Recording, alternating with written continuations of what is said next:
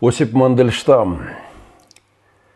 Я с дымящей лучиной вхожу к шестипалой неправде в избу.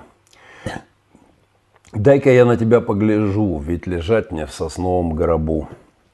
А она мне соленых грибков вынимает в горшке из-под нар. А она из ребячьих пупков подает мне горячий отвар. Захочу, говорит, дам еще, но я не дышу, сам не рад. Шасть к порогу, куда там, в плечо уцепилась и тащит назад.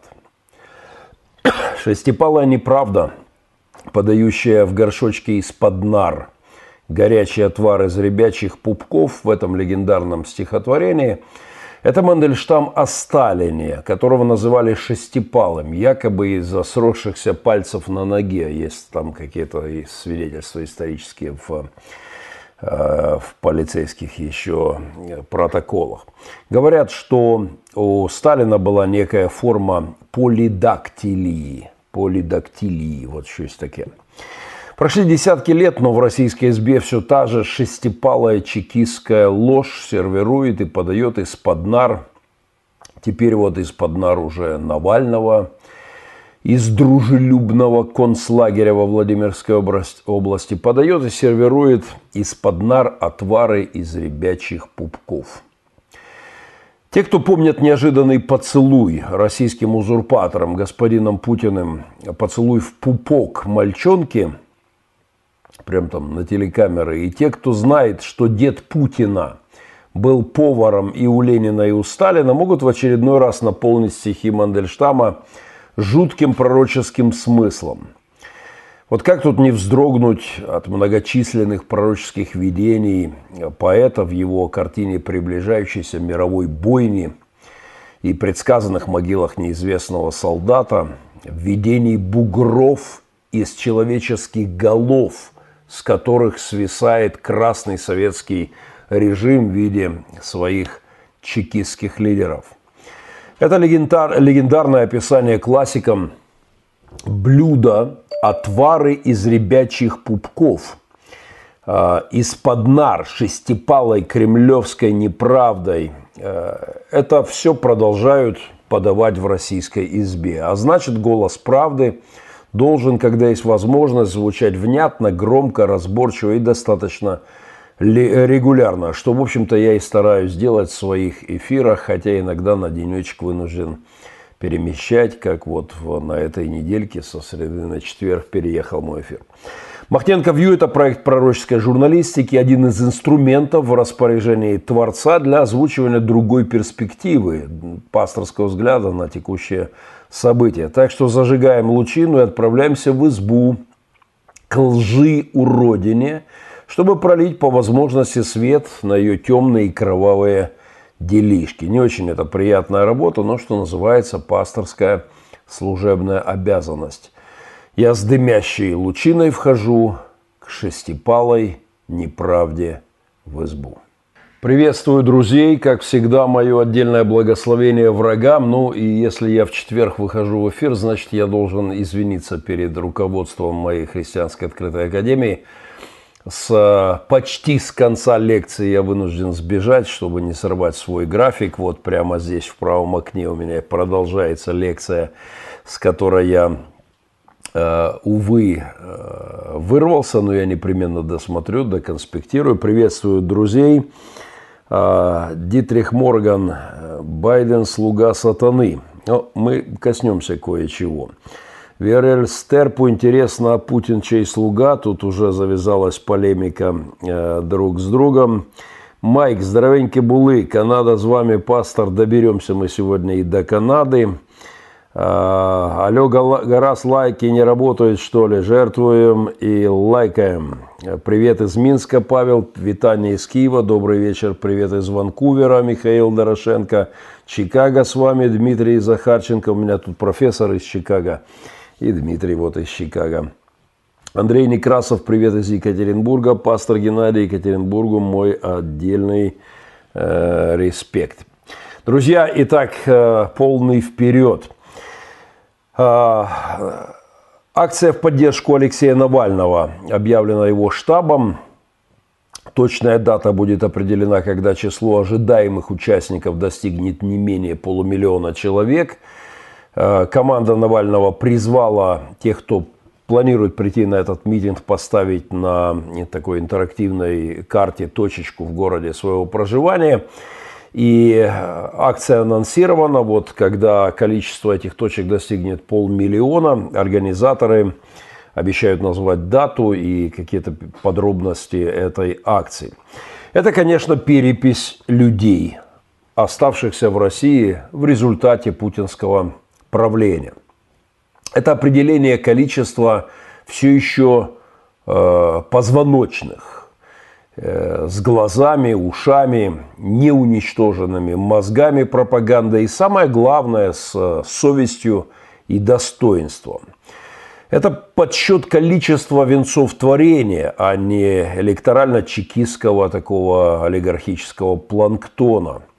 И я считаю, это очень важное мероприятие, которое вот, определит количество людей в России, оставшихся на данный момент.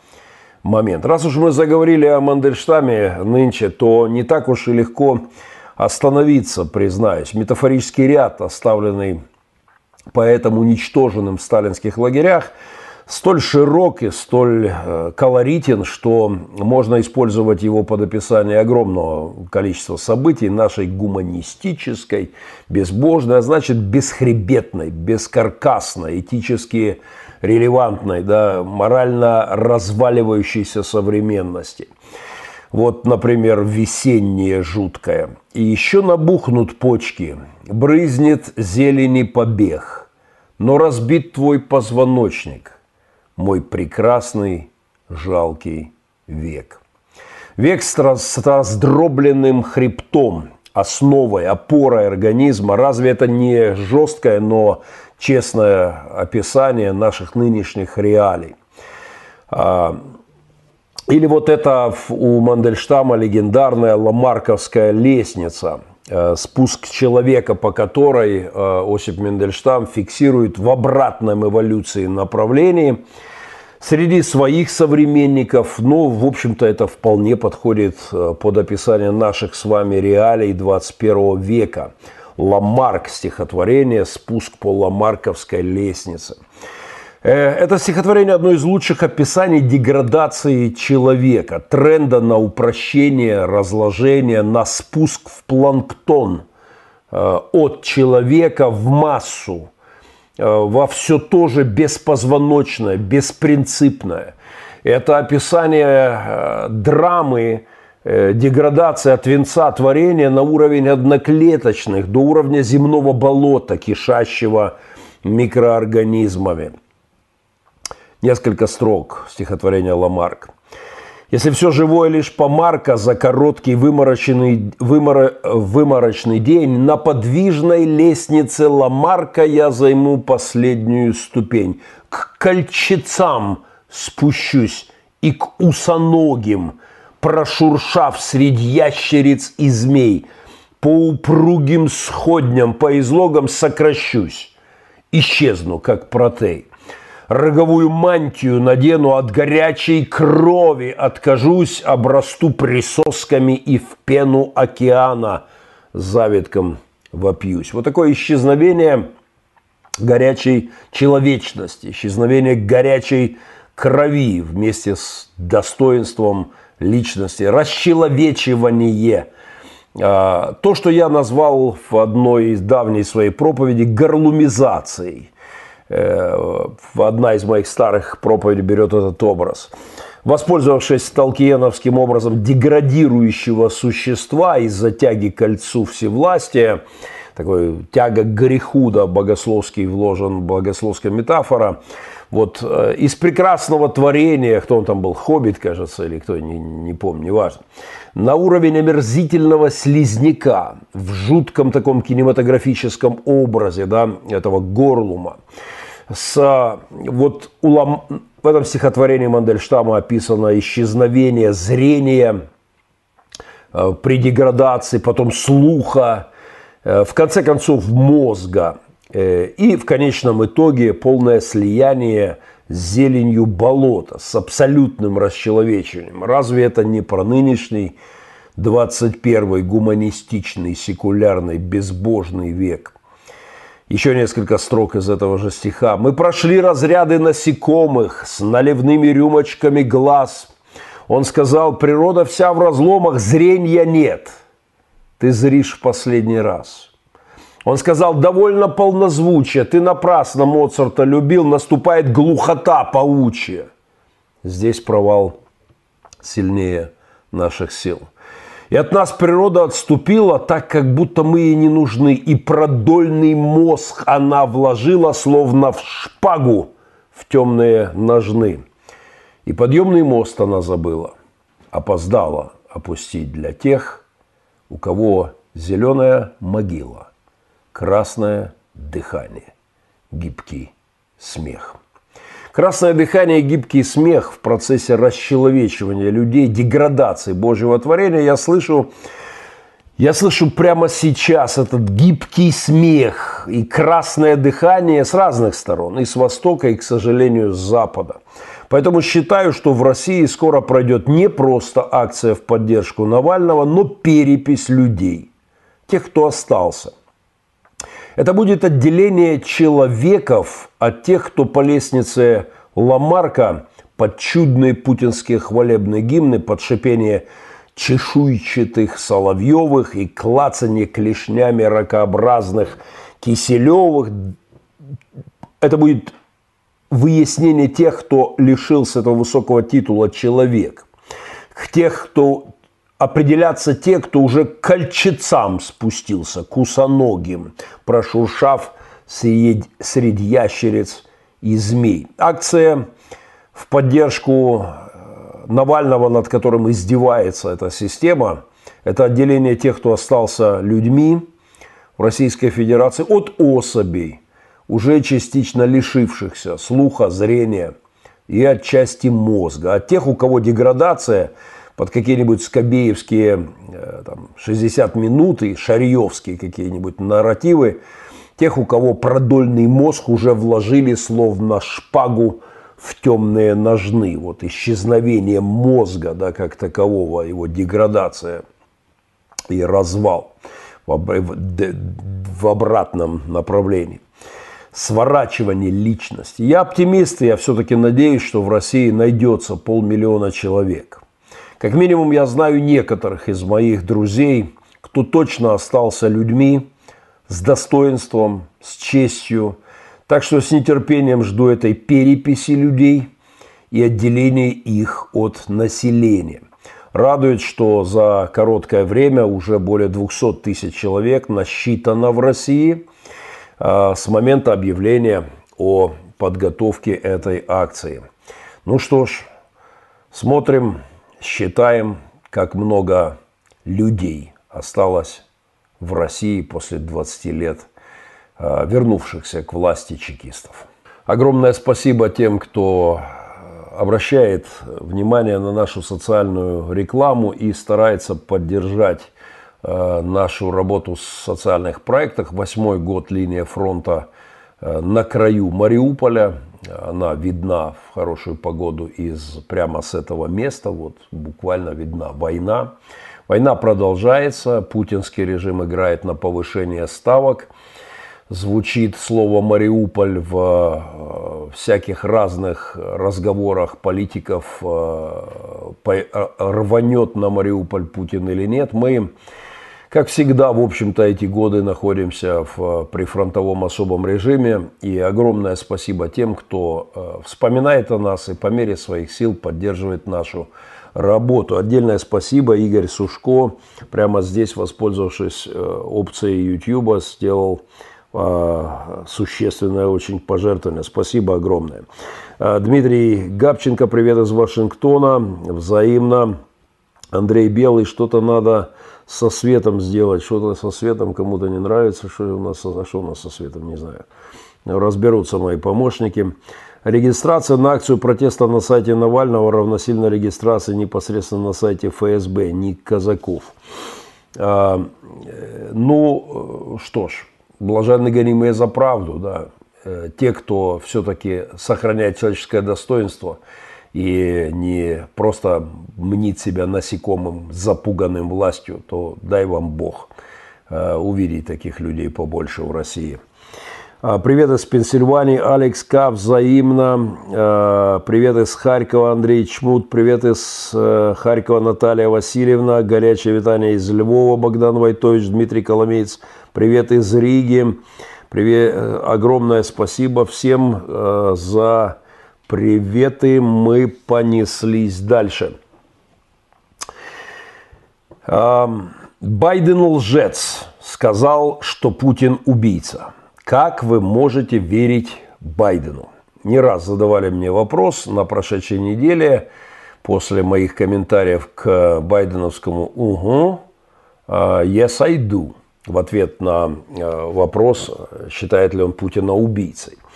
Поскольку моя передача претендует на аналитику в глубоком основательном смысле этого слова, то я должен перенести нас ну хотя бы на 27 веков, чтобы обсудить легендарный парадокс лжеца – Древнегреческий философ VII века до Рождества Христова Эпименид процитирован в Библии апостолом с его знаменитой фразой «Критяне всегда лжецы, злые звери, утробы ленивые». У этого ребуса софизма невероятная история, его использовали для доказательства бытия Божьего, он употреблялся как Э, аргумент э, в доказательство реальности как таковой, вот вообще реальности мироздания. Известно как минимум о двух смертях мыслителей, вызванных попытками разрешить этот парадокс. Так поговаривают логик Диодор Кронос, э, дал обет воздержания от еды, пока не разберется с этим парадоксом. Э, что критянин, Эпименид сказал, критяне всегда лжецы. Да, если критянин сказал, что критяне всегда лжецы, значит критянин Эпименид лжец, а значит критяне не всегда лжецы. Ну и начинается вот эта попытка э, найти выход из этого парадоксального заявления. Ученый грамматик поэт Филит Коский, отчаявшись найти решение этой э, замкнутой Э, логической цепочки, э, либо покончил с собой, либо, будучи слабого здоровья, умер от недоедания и бессонницы, слишком увлекшись этой проблемой. Надпись на могиле Филита на острове Кос гласит «О странник, я Филит Косский». И это лжец, вот этот э, парадокс, привел к моей смерти и бессонные ночи из-за него. Щадя своих подписчиков и не желаем подобной кончины, я спешу всех успокоить. Заявление, заявление Байдена не тождественно фразе Эпименида, потому что там нет одного слова. Байден не всегда лжец. Вот это слово у Эпименида «критяне всегда лжецы». Я не употреблю его по отношению к американскому президенту, чьи взгляды по множеству пунктов являются совершенно для меня неприемлемыми, как для христианина, о чем я неоднократно говорил в своих эфирах. Леваки в Америке или в Китае, в Гондурасе или в Кремле – это мои духовные идеологические враги. Но как в той поговорке, даже стоящие часы дважды в день показывают точное время. И в данном случае заявление Байдена «Путин убийца» – это тот самый случай, когда простая констатация совершенно очевидного факта взрывает информационное пространство и, конечно же, радует мое э, сердце. Вообще обратите внимание. Угу, я сойду в ответ на вопрос, является ли Путин убийцей, всего два-три слова правды взрывают мировое политическое, информационное, медийное пространство. Это ж как надо было отвыкнуть от того, что торжествует, э, вот привыкнуть к тому, что торжествует у нас реал-политик – где называть вещи своими именами, отбросив критерии морали, критерии истины, давно стало нормой. Мы настолько привыкли к лицемерию, лукавству, к игре политиков, э, к их лжи, что это ж куда мы прикатились с вами в политике с нашим вот постмодернистским мировоззрением, с бесхребетным реал-политик – до чего мы, в общем-то, добрались. Это интересно наблюдать. Э, реалполитик, сущность этого прагматизма. Это такая политика, которая э, из практических соображений складывает свою стратегию, не из моральных. То есть в реалполитик нет э, никаких моральных критериев. Что выгодно, то и правда. Истина то, что нам будет выгодно. Это политика Реалполитик – это политика, взятая в плен постмодернизмом с его бесхребетной природой, где уже больше нет добра и зла, где все относительно, где есть выгодно и невыгодно, полезно и не полезно, а понятие правда, ложь, реальность, э, совесть, порядочность, достоинство, все это выброшено на помойку людьми в больших креслах. Вот это они называют реалполитик. Империя зла уже не называется империями зла, если они тянут к тебе трубу с нефтью и газом, и если это принесет тебе выгоду, то мы будем говорить наши партнеры, а вместо того, что убийцы, лжецы и мерзавцы, да, империя зла. Коммунистический Китай не будем нервировать, не будем портить с ним отношения – Э, называя демонической природу коммунистической идеологии, потому что выгода, рынок, дешевая рабочая сила и так далее. Вот это и есть реал-политик. Вот он постмодернизм во всей красе. Впрочем, не только, э, не только в реал-политик, но и у нас в церквях. Вот в реал, реал church политик, да, Э, этого добра хватает, где этика, вот у нас мы доехали, я не так давно делал спецэфир на, на эту тему под названием «Пастора тудоем сюдоем», где мы э, комментировали то, что в церквях под запретом называть убийцу Путина убийцей. Это повод снятия сослужения, в, например, в группе прославления Московской церкви Слова жизни, как вдруг мы выяснили. И далеко не только в этой церкви. Хочешь назвать вещи своими именами, ты срываешь покров Real Church Politik. Ты претендуешь на заявление правды, а дальше понеслось. Это нам невыгодно, это приведет к расколу церкви, уйдет часть прихожан, уменьшится десятины и пожертвования. Вот вам Real Church Politik, да, а в преломлении в церкви тот же самый дух – сказал два слова в поддержку Навального, недовольное, не, недостойное поведение христианина, уже недовольное твое церковное начальство, потому что им это невыгодно, это вызовет напряжение, недовольство э, тех христиан, у кого в головах телевизоры с соловьиным пометом э, в перемешку. Мне лично как-то пытались запретить называть российских епископов лжецами. Вот набрались наглости э, некоторые люди и, э, и начали требовать, чтобы я, Махненко, перестал называть российских епископов, лобызающих Путина 7 э, лет войны, перестал сравнивать их с рейс-епископами гитлеровского периода. С моей точки зрения, абсолютно точная, выверенная, детализированная параллель, крайне необходимая для ощущения реалий. Ну, конечно, закончилась эта попытка э, тем, что я напомнил, что должно подчиняться Богу более чем человеку при всем уважении к годам и, и к должностям. А, я напомню о том, что обязанность говорить правду возложена на священника не какой-либо иерархической структурой и, соответственно, не может никоим образом быть ограничена. Это мое право от Бога, это моя пасторская служебная обязанность. Вот эта сама фраза «церковь вне политики», как в случае с софизмом Эпименида, а, она тут же выдает сама себя, потому что церкви, где так заявляют – это и есть религиозный вариант реалполитик. Фраза «церковь вне политики» тождественна или тотожна. Вот потихоньку у меня прорываются украинские э, слова в моем лексиконе. Э, тождественно фраза «церковь вне политики» равна фразе «политика нашей церкви в том, что церковь вне политики». Обратите на это внимание, когда в следующий раз услышите подобное заявление. Это силлогизм, это, э, это безумие. Ну, честно говоря, не очень глубоко в это вникайте, чтобы не закончить как Филит Коский, не помереть от истощения в попытке понять, как чудовищно и политически омерзительно фраза «церковь вне политики».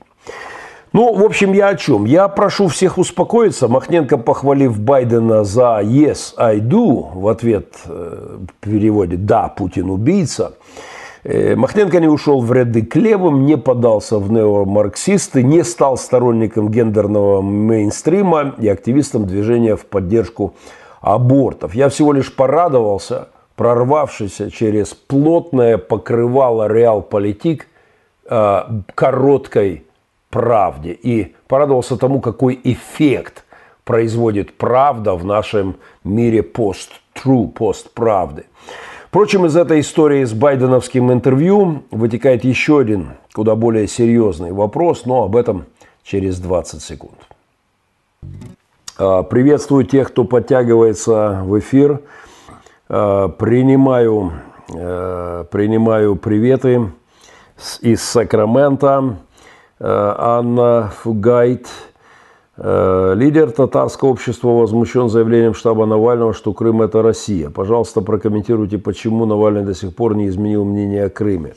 Я точно не адвокат Навального, а Навальный и не эталон, э, не эталон вот, достоинства, чести невинной абсолютно хотя вызывает высочайшее уважение, но он также подвержен влиянию того же духа. Он играет в свой реал-политик, безусловно, для российского политика, претендующего на власть в стране, по дороге к власти э, кричать о том, что Крым это Украина, это, конечно, ну, ну полная, полный суицид э, политический. Хотя, конечно, мне бы именно этого хотелось видеть от любого человека, претендующего на власть в России. Э, вне всякого сомнения. Привет из Киева, побед вам во всех ваших фронтах. Света Байчик, спасибо. Андрей Некрасов, свободу Алексею Навальнову. Согласен, Юлия Котелевская из Италии передают приветы. Полный вперед. Друзья, э, говоря о закручивающемся в мире сюжете, я хотел бы обсудить одну сверхважную тему – может ли Бог использовать языческий Вавилон для того, чтобы сокрушить демонический Египет? Так нужно поставить вопрос на современном историческом этапе, когда западные санкции и угрозы путинскому режиму звучат из уст новых левых, из уст неосоциалистов, неомарксистов, гендерных активистов, в общем-то, языческих, абсолютно демонических парадигм носителей – звучат угрозы и э, санкционные и так далее в адрес э, кремлевского режима. Вот этот вопрос, может ли Бог использовать Вавилон для сокрушения Египта, одну языческую систему против другой, поставила перед нами жизнь, так сказать, во всей красе. Я думаю, мы должны немножечко на нем остановиться. Итак, справа от Украины э, левые путинские чекисты, Э, кровопийцы. А, с другой стороны, тоже левые неомарксисты. Ну, и, по крайней мере, они усилили свои позиции после прихода власти псевдодемократов в США. А, скажем так, зло в одной упаковочке в российской со своей православной армией Донбасса, с чеченскими бородачами, с э, моторолами и всякими бесами – Зло в другой гуманистической упаковочке секулярной постмодернистской Америки с неокоммунистическим э, интернационалом. А, вот здесь под моими окнами путинские внуки столетней давности э, коммуняк, внучочки, западный мир все более сдающийся демоническим безбожным идеям с другой стороны – в общем, помните, как в стареньком фильме красные приходят грабить, белые приходят грабить, куда же бедному крестьянину поддаться. Так бывало в истории не раз, так бывало с Израилем, когда он находился между жерновами империи.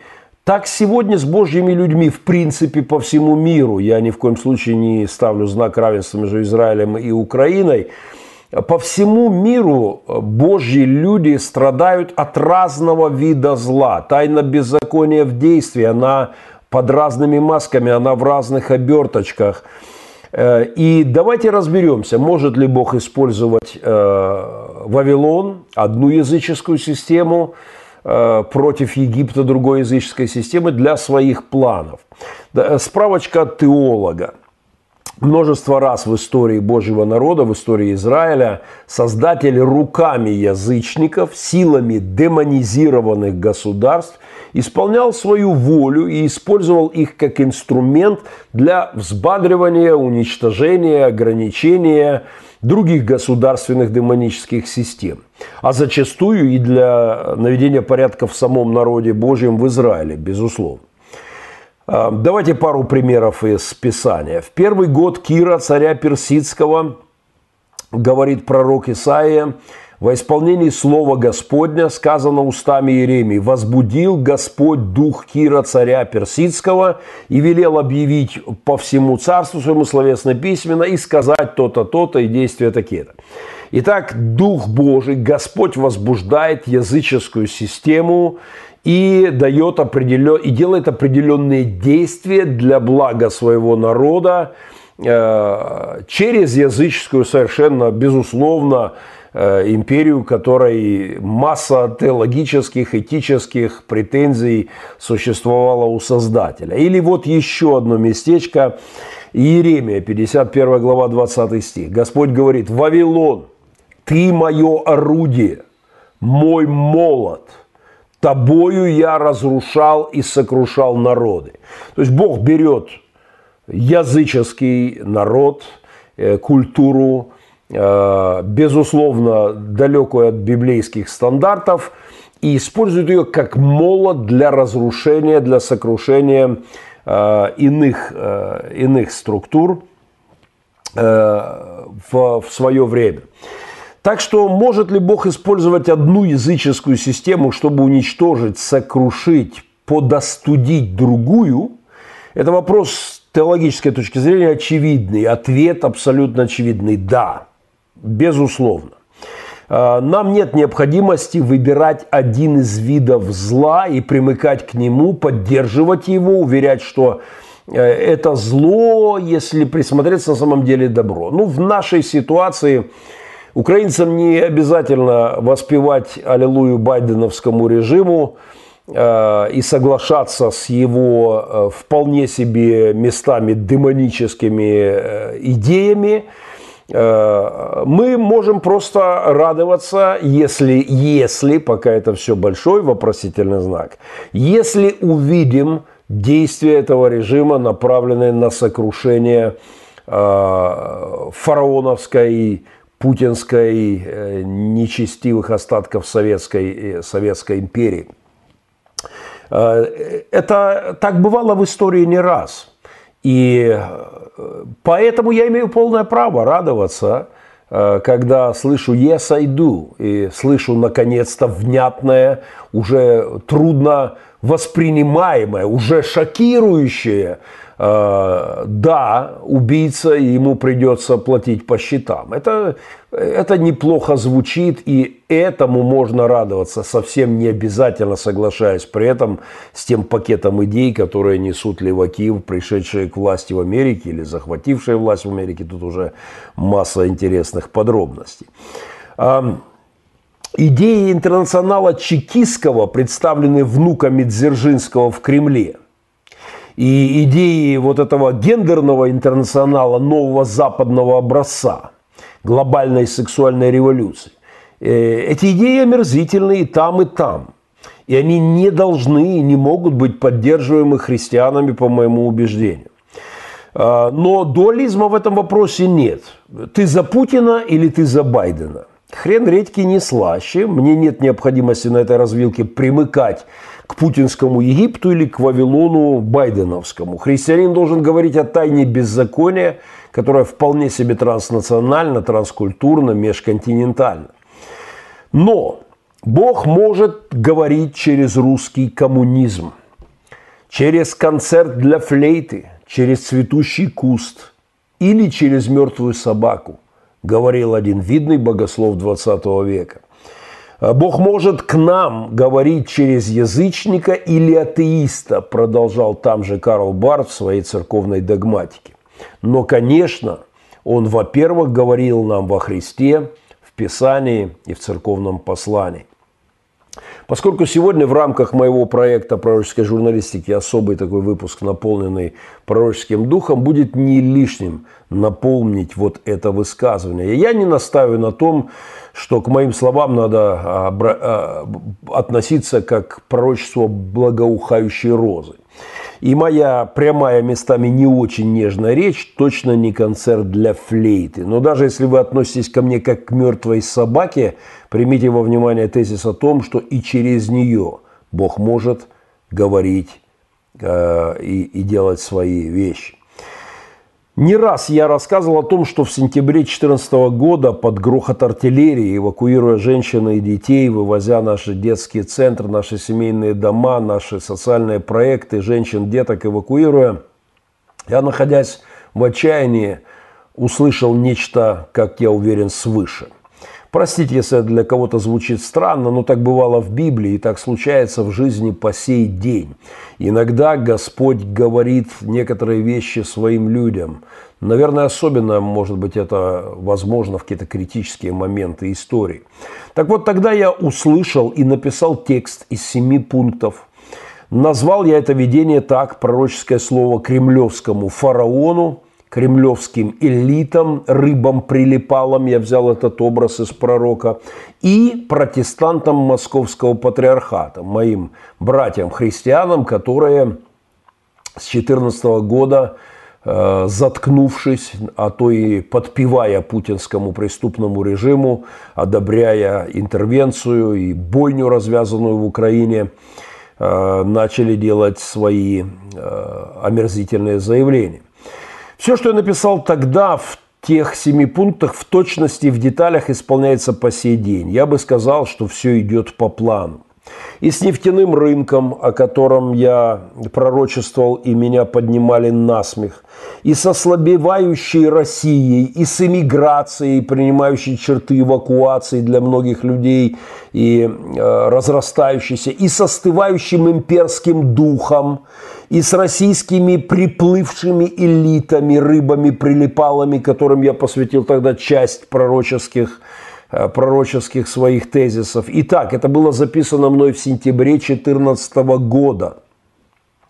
И позвольте несколько тезисов напомнить. Это имеет непосредственное отношение к событиям, продолжающим исполняться на наших глазах.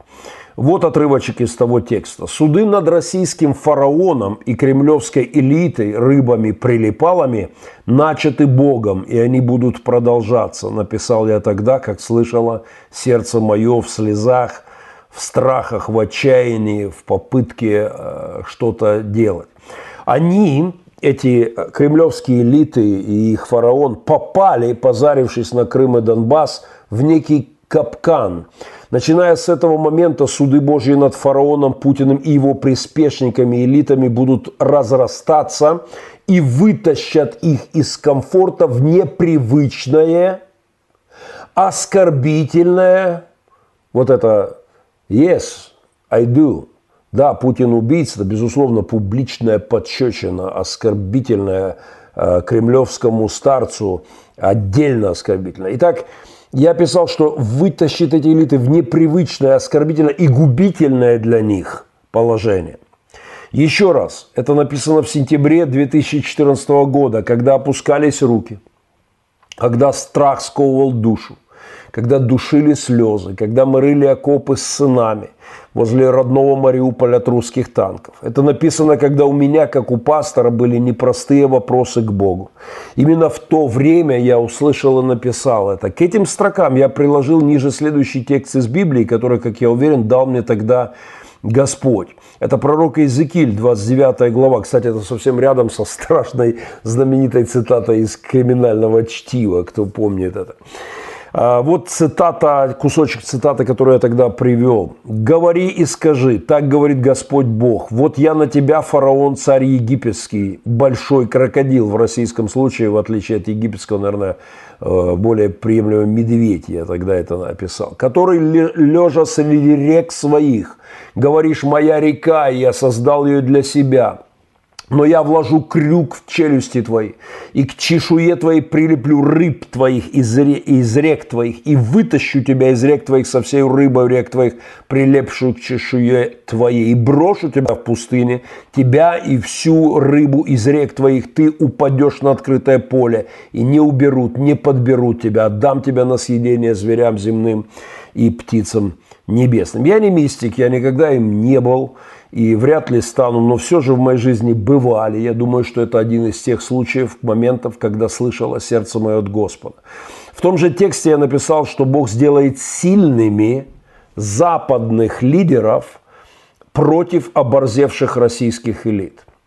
И тогда это все казалось фантастикой. Они все смотрели стройным рядом, они склонны были верить, объявляли свои перезагрузки отношений и так далее, и смотрели в глаза, и верили в то, что вот-вот путинский режим будет как-то демократически развиваться и выстраивать хорошие отношения со всем западным цивилизованным сообществом.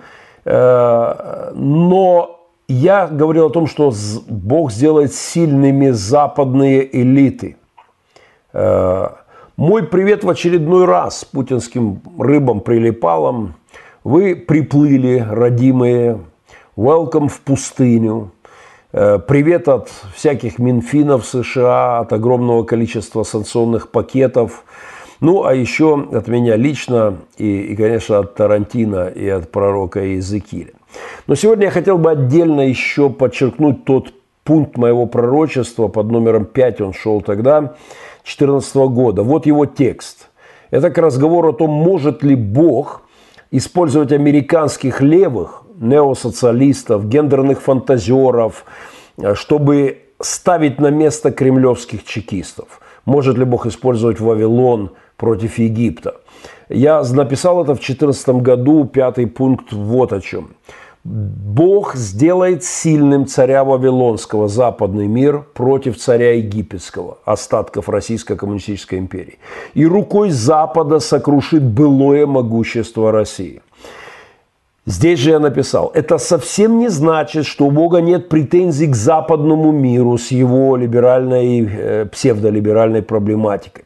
Однако будет так же, как некогда в истории с Египтом. Бог использовал языческий Вавилон против Египта. Он сделает сильными европейских и американских лидеров против э, России. И цитата еще одна. «Мышцу царя Вавилонского сделаю крепкими мышцы и дам ему меч в руку. Мышцы же фараона сокрушу, и он изъязвленный будет сильно стонать перед ним. Укреплю мышцы царя Вавилонского, а мышцы у фараона опустятся. И узнают, что я Господь, когда меч мой дам в руку царю Вавилонскому, и он прострет его на землю египетскую. Э, эти тексты э, я написал и дал свое видение от то, как, как видело мое сердце от Господа. С учетом того, что в те времена я имел некоторые абсолютно очевидно пророческие переживания, мои друзья знают хорошо, что в день, в ночь расстрела людей на Майдане, вот в тот день, когда убивали там людей, я видел сон из нескольких пунктов, я видел расстрел, автобус, разбитую машину в Мариуполе, и через несколько недель наш автобус с криками э, «Бей бендеровцев» разбивала толпа заезжих казачков россиян и очумевших некоторых и местных маргиналов. Я видел это во сне за несколько недель. Я видел бой в центре Мариуполя за два месяца до того, как он случился – я во сне удивился, как это бой в центре Мариуполя, о чем речь. Ну, в Киеве там творится что-то, как, как в Мариуполе. Увы, это стало реальностью. Не было боя в центре Славянска, не было боя в центре Донецка или Луганска. Да, в центре Мариуполя был бой. Я видел в том сне, как люди стали плечом к плечу друг с другом против этого зла в моем городе. И, и мы участники этого процесса, непосредственно процесса сопротивления э, российской оккупации, российской интервенции в мою страну. Я видел, как взошло солнце пришел мир. У меня, то есть некоторые детальные буквально вещи я видел в тех переживаниях, об этом говорил не раз, об этом писал. А, так что э, мой тезис состоит в том, что Бог может использовать одну языческую систему, которая, безусловно, в, в большей степени становятся Соединенные Штаты Америки и западный мир, э, мозги которого, социальные концепты, которые наполняются неомарксистскими идеями, всякой гендерной бредятиной, сексуальными революционными э, безумиями на новом витке истории. Э, так что не пугайтесь, я не стал леваком. Э, не записался в ряды гендерных сексуальных революционеров. Я просто, сидя на красивом холме, наблюдаю, как работает провиденциальная концепция истории. Вот это божественное провидение в геополитическом ракурсе. И я не скрою, э, я получаю от этого созерцания и от участия в этом процессе по мере моих сил, получаю немалое удовольствие. «Да будет благословен приход твой, бич Бога, которому я служу», – воскликнул римский христианский епископ при виде языческих орд, приближающихся э, к стенам Рима. Это четкое определение, потому что Бог может говорить через русский коммунизм, через концерт для флейты, через цветущий куст или через мертвую, или через мертвую собаку. А, ну или а, через неосоциалиста левака в президентском кресле, пусть еще и не так э, крепко, как раньше, но все еще Соединенных Штатах Америки. Так что в ответ на оба вопроса, и на вопрос, убийца ли Путин, и на вопрос, думаю ли я, что Бог может использовать леваков и даже Байдена с Харрис – Э, на оба вопроса я вынужден ответить, э, если сократить все вышесказанное, ответить так. Угу, yes, I do. Отдельная благодарность э, Михаилу, Майк, за пожертвования. Привет Канаде. И, кстати, к Канаде мы прямо сейчас и добрались. Ну, по крайней мере, я успею хоть, хоть кое-что. Всем привет, Винница, с вами Александр Ковальчук. Простите, у меня параллельно идет моя академия, и я кое-что вынужден поправлять здесь. Надменный разжигает ссору, а надеющийся на Господа будет благоденствовать. Э, подумайте, кто надменный, кто разжигает. Нам только нужно верить и надеяться. Ну, кто разжигает Алло, для меня лично нет вопроса. 2 э, миллиона мин снарядов легло в поселке Широкино, видное в мое окно. Кто здесь разжигает, кто убивает, для меня очевидно. Э, вопроса здесь у меня нет. Э, забыл добавить, что вера без дел мертва. Алло. мое личное мнение, Бог может использовать кому угодно, даже дьявола. Ну, редко я согласен с Ван Хельсинг, но здесь я Э, соглашусь. Э, э, друзья, еще одну, наверное, новость я успею откомментировать. Я все-таки бьюсь за то, чтобы эфир вписывался в один час, поэтому буду сокращать как могу, вплоть до того, что какие-то дополнительные эфиры делать, но постараемся. Канадцы, что ж такое, меня все время, меня все время выбрасывают в эфир здесь, я должен извиниться. Канадцы опять сделали СССР.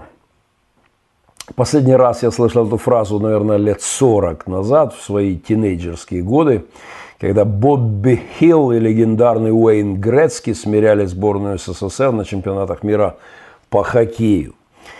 Но, увы, в этот раз речь пойдет не о, как там, великолепная шестерка и вратарь, да, не о хоккее, а э, речь идет о канадском интерсекционале, уделавшем безусловного лидера в области сексуальной революции, пролетарский сексуальный интерсекционал, как я это называю, раннего СССР. Канадские либералы, э, сексуальные революционеры уделали Советский Союз. По общим показателям сексуального безумия и распутства – конечно, в мире первенства э, остается за СССР, потому как Советский Союз был первой страной, легализировавшей гей-браки, там, тройные браки, коммунные семьи, вот прототипы куда более поздних шведских семей уже следующей волны сексуальной революции. СССР был, СССР был первой страной, легализировавшей аборты, и по сумме показателей – конечно, первым по легализации распутства в мире, вот официальной легализации. Даже спустя сто лет до национализации женщин и изъятия их из частной собственности в общественную, все же не додумались в самых развратных э, странах мира самые э, продвинутые э, идеологи растления.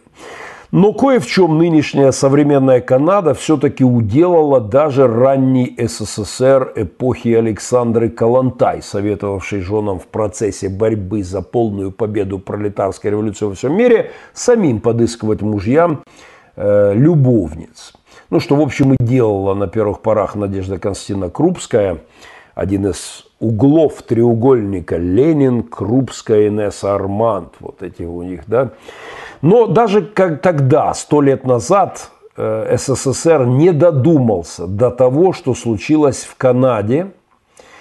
Э, поэтому канадских интерсекционалистов э, нужно поздравить. Они таки опять сделали СССР. Они обошли в деле сексуальной революции даже Советский Союз по одному из параметров. Роберт, э, Роберт Хухленд или Гугленд посажен в тюрьму в Канаде за то, что его, э, его обвинили, суд, судья обвинила его в, в домашнем насилии над 14-летней дочерью, которая проявилась в его категорическом отказе видеть в дочери э, мальчика трансгендера.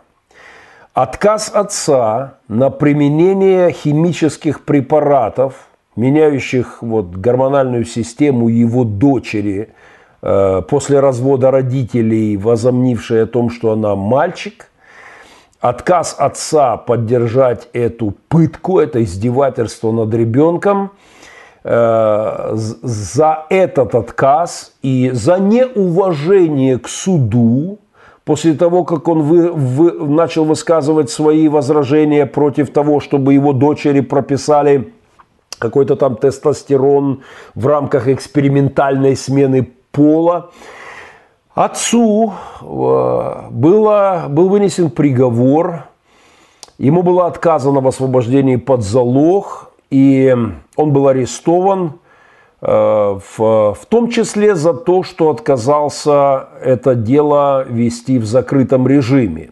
Ему судья запретил публичное раскрытие своей личности, он это сделал.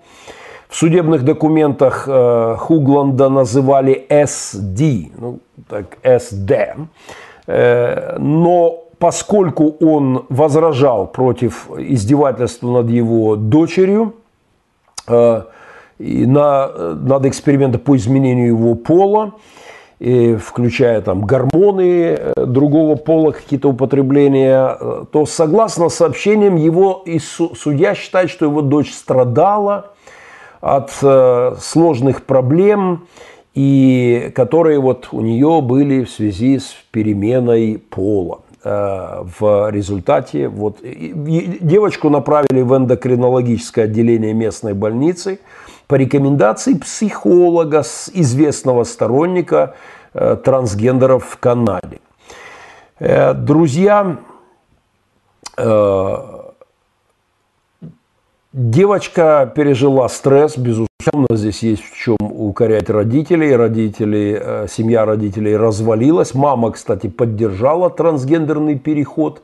Ну, вот, возможно, и, и на зло мужу, а муж категорически отказался называть свою дочку э, э, мужским родом. Э, продолжал говорить «чи», называть ее «дочка», отказывался употреблять новое имя, отказался играть в закрытые судебные разбирательства и э, нарвался на реальный Э, срок. Верховный суд Британской Колумбии вынес решение, согласно которому его дочь получила возможность пройти гормональное решение без согласия своего отца. И теперь подростку регулярно делаются какие-то инъекции тестостерона в местной больнице. Это, конечно же, тот самый Левиафан по Гоббсу. Это государство, которое абсолютно творит беззаконие, врывается в семьи, врывается в права человека, в права родителей на воспитание своих детей. Это узурпация власти левиафаном, государственной машиной, которому не дано Богом право э, над семьей, э, не дано право над церковью. Мы немножечко коснемся истории в Канаде еще и с церковью, но это уже, пожалуй, в следующий раз. Это тот же самый Левиафан, который пожирает Навального в тюрьме сегодня в России, в чреве тюрьмы. Это тот же Левиафан, который закатывает крымских пленных. На, этом, на прошедшую неделю моя дочка, э, дизайнер, э, участвовала в выставке огромная «Крым is here», посвященной пленным, э, крымским пленным, которых содержат в тюрьмах в России, издеваются, пытают, уничтожают. Это Левиафан, и он начинает врываться в дома христиан. В данном случае в дом канадской семьи. И я, конечно же, призываю канадских христиан к немедленной масштабной реакции по данному поводу. То, что я выяснил, связываясь с некоторыми своими канадскими друзьями, что материалы об этой истории банятся, что цензура э, пытается скрыть эту историю, закатывает ее максимально – и это Левиафан э, любит в тишине пережевывать судьбы, жизни. И, конечно же, христианам Канады надо бить в набат по поводу этой истории, возвышать свой голос и э, ставить, накидывать узду на Левиафана, которая была предусмотрена отцами-основателями западного общества, христианами на основании принципов ограничения власти, в том числе вторжения в семью, строилось все это. Недаром судьи, творящие э, э, это беззаконие, пытаются засекречивать процесс, они конспирируют имена, решения судов, э, решениями судов, они пытаются удалять информацию из публичного пространства, якобы это может повредить дочери, ее свободному переходу из девочки в мальчика. В общем, Левиафан ворвался в канадскую семью. Это вот тот же самый интерсекционал. Был интернационал, теперь интерсекционал. Движение за права извращенцев. Извращенцы всех стран, объединяйтесь. Конечно, по этому параметру канадцы уделали СССР, потому что хотя Советский Союз и национализировал женщин местами, изымая из частной собственности в общественную, но вот до чего точно коммуняки не додумались, это до того, чтобы садить отца в тюрьму за то, что он называет свою дочку э, женским родом и отказывается э, потакать ее фантазиям. Э, на научном уровне любой ученый подтвердит вам, что каждая клеточка этого, этой девочки подтверждает, что она девочка, чтобы она себе не возомнила. Я видел одного чувака с лисьим хвостом. Он сидел в кафе в Соединенных Штатах Америки, у него торчал хвост лисы, какие-то странные ушки. Вероятно, он возомнил себя лисой. Но если бы кто-то попросил меня называть его «ваша рыжая там, э, лиса Алиса» или что-то, я бы все-таки э, говорил «sorry, sir» и настаивал на своем праве называть мужика кем бы он себя не возомнил, кузнечиком, барышней или, я не знаю, там, э, я тучка, тучка, тучка, я вовсе не медведь, и существует реальность. И отречение от реальности, отречение от правды э, не входит в компетенцию государства, э, принуждение к тому, чтобы реальность переименовывалась. Это узурпация власти, это, безусловно, Левиафан. Поэтому канадцы уделали СССР. Единственное, что меня радует, что в той небольшой информации, которую я смог раздобыть об этой мрачной истории, есть интересные комментарии. Позвольте вам несколько из них прочитать. Э, очень мало информации доступно, она действительно банится там в Канаде под предлогом э, невмешательства в частную, ничего себе невмешательство в частную жизнь. Отца посадили в тюрьму, но чтобы в частную жизнь никто не лез, втихаря пытаются все это дело оформлять. Так вот, в комментариях к, тому, к тем материалам, которые я раздобыл, я просто прочитал несколько и выписал подряд четыре. Вот, например, одно. Это абсолютное безумие, один из комментариев. Он попадает в тюрьму только за то, что назвал свою дочь девочкой. Что за черт? Что не так с этим миром? Второй комментарий под этим под этой новостью. Сумасшедшие управляют ну, системой в Канаде. Вот я соглашусь, что либералы своими абсолютно чокнутыми идеями сексуальных э, каких-то флюидных гендеров, гендеров ту-спирит и прочей чуши, Конечно же, это уже дурдом. А, еще один комментарий. Это фигово, простите, я использую ну, близкие к тексту переводы. Правительство не должно иметь никакого мнения о том, как вы воспитываете вашего ребенка, если это не вредит ребенку. Это злоупотребление государством. Я бы упаковал, продал свои вещи и покинул этот, ай, эту, этот адский пейзаж страны, пишет э, некто. Ну и последний комментарий из тех, которые вот я просто в, в ряд выписал. Мне нравится, пожалуй, больше всего. Этот отец супергерой, борющийся за своего ребенка.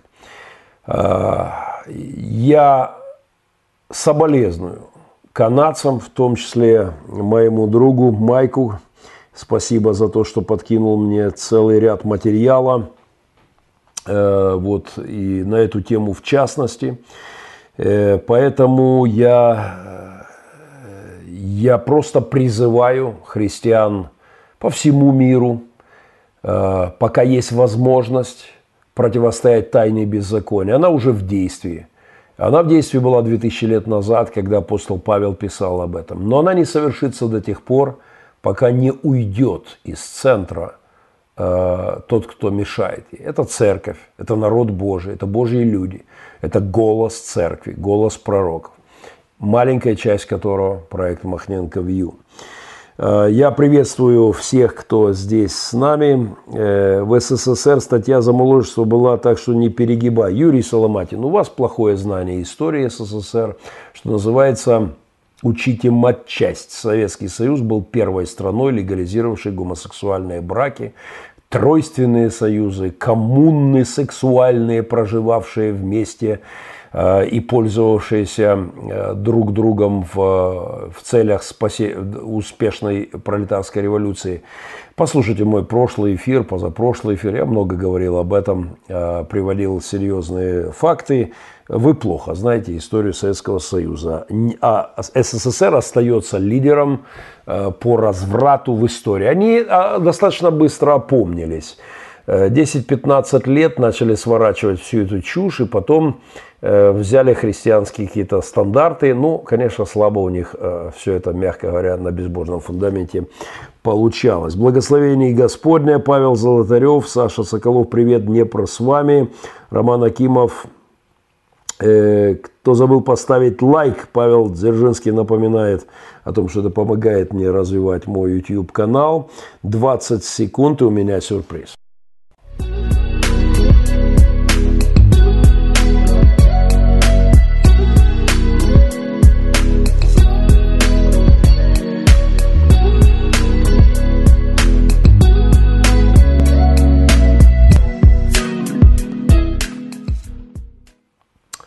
В этой небольшой рекламке вы можете видеть комнаты э, нашего роскошного, подаренного нам э, не так давно пансионата на берегу моря, где уже в прошлом году мы проводили первые лагеря, но здания 20 лет стояли, 200 метров собственного пляжа, два здания, великолепная территория, потрясающе. И первое место вдали от города, где не видна линия фронта, где не слышны взрывы и куда мы привозим отдыхать детвору из Мариуполя, из прифронтовых поселков. И нам очень нужна помощь в э, реставрации, в подготовке этого здания к запуску нового сезона для детворы в наших лагерях. Будем отдельно благодарны за любую посильную для вас помощь. Ну а в конце эфира уже привычный музыкальный подарок для моих друзей – это гимн Церкви Добрых Перемен. Текст мой. Я как-то приехал на свою любимую молитвенную кручу и начал напевать э, мелодию, взял тут же бумагу и быстренько написал текст. Э, уже через несколько дней Андрей Дудин э, оформил музыкальный ряд, но потом мы записали э, вместе с, моими, с моим сынухой бриллиантом из подвала Андреем Дудиным – горжусь тем, что у меня на подпевках был победитель шоу «Голос Украины», мой друг и брат наш во Христе Антон Копытин, победитель шоу «Голос» а, в 2015 году. И таким образом в моем исполнении я там пою, по крайней мере, первую э, часть куплета, и затем и Антон, и Андрей Дудин поют свои партии, мы вместе э, выдаем Припев, ну и мои друзья смонтировали, как мне кажется, неплохо отражающий нашу работу э, такой видеоролик гимна Церкви Добрых Перемен. Это подарок для всех моих подписчиков. Наслаждайтесь, Бог здесь, и Он не молчит.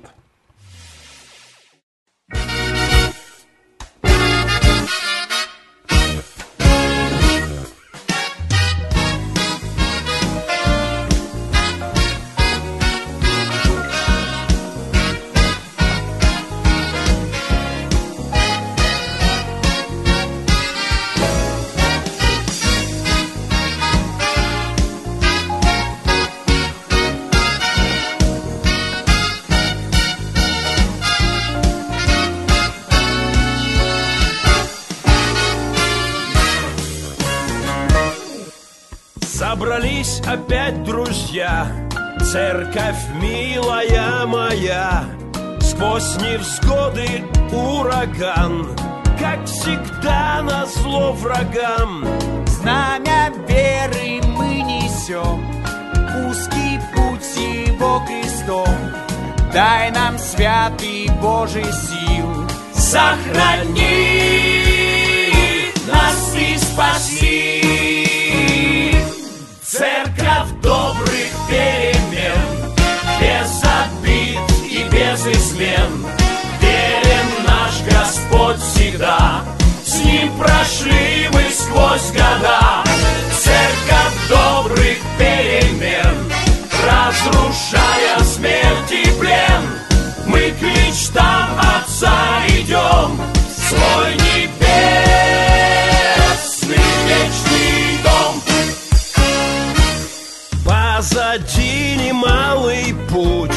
Распирает счастьем грудь За спасенные сердца. Прославляем мы Отца По пустыням и горам Вопреки дождям, ветрам. Пилигримов путь идем Ко Христу сердца ведем Церковь добрых без измен. Верен наш Господь всегда, с Ним прошли мы сквозь года. Церковь добрых перемен, разрушая смерть и плен, мы к мечтам Отца идем, свой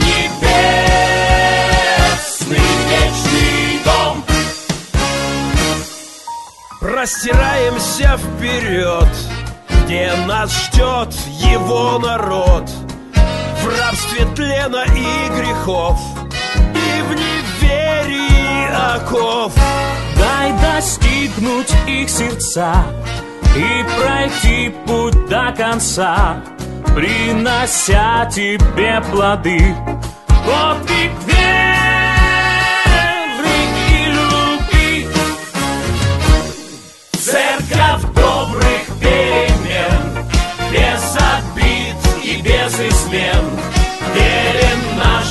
Господь всегда. С Ним прошли мы сквозь года